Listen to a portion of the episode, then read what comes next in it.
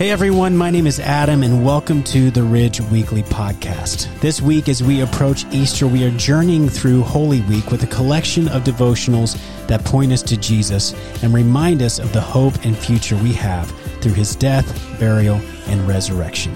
Today, we get to hear from Josh Rhodes, our pastor of ministries here at the Ridge. We hope that it will encourage and inspire you as you grow in your relationship with God and others.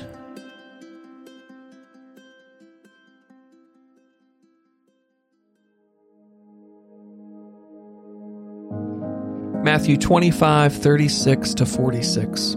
Then Jesus came with them to a place called Gethsemane, and he told the disciples, Sit here while I go over there and pray. Taking along Peter and the two sons of Zebedee, he began to be sorrowful and deeply distressed. Then he said to them, My soul is swallowed up in sorrow to the point of death. Remain here and stay awake with me. Going a little farther, he fell face down and prayed, My Father, if it is possible, let this cup pass from me. Yet not as I will, but as you will.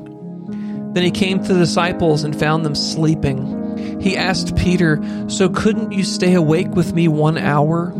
Stay awake and pray, so that you won't enter into temptation. The spirit is willing, but the flesh is weak.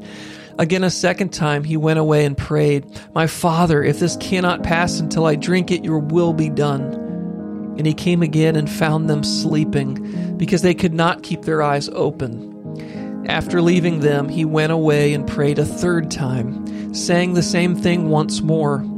Then he came to the disciples and said to them, Are you still sleeping and resting? Look, the time is near. The Son of Man is being betrayed into the hands of sinners. Get up, let's go.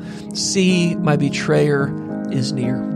About 10 years ago, I had the opportunity of a lifetime to travel to Israel for a two week immersive learning experience across the entire country. It was life changing. Towards the end of the trip, we spent a few days in Jerusalem, the capital city of Israel where Jesus was crucified, buried, and rose again. In Jerusalem, at the foot of the Mount of Olives, is the traditional site of the Garden of Gethsemane. It's a large, beautiful area full of wide and sturdy olive trees that can literally live for thousands of years.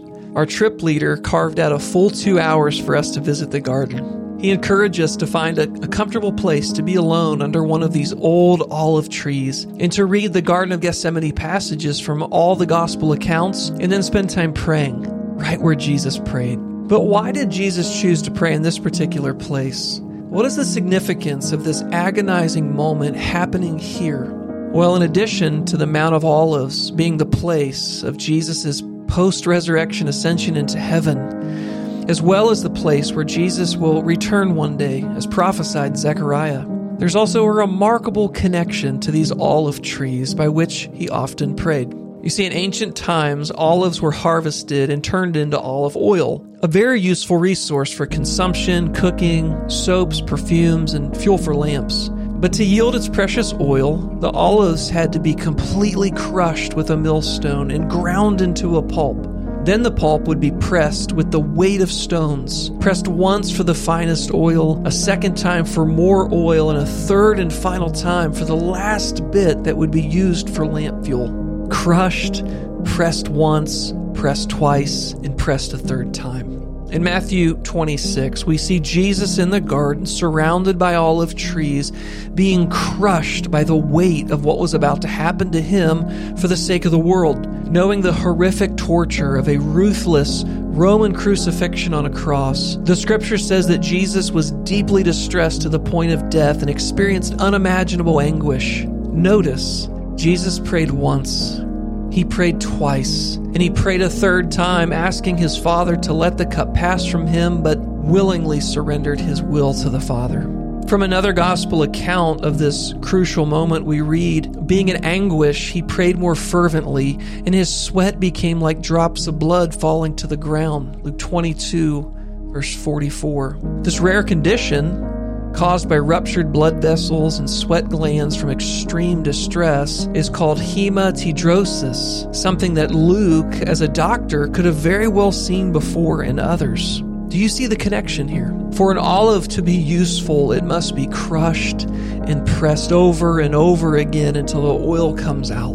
Jesus, being crushed and pressed by what he was about to endure on the cross, prayed over and over again and sweated drops of blood.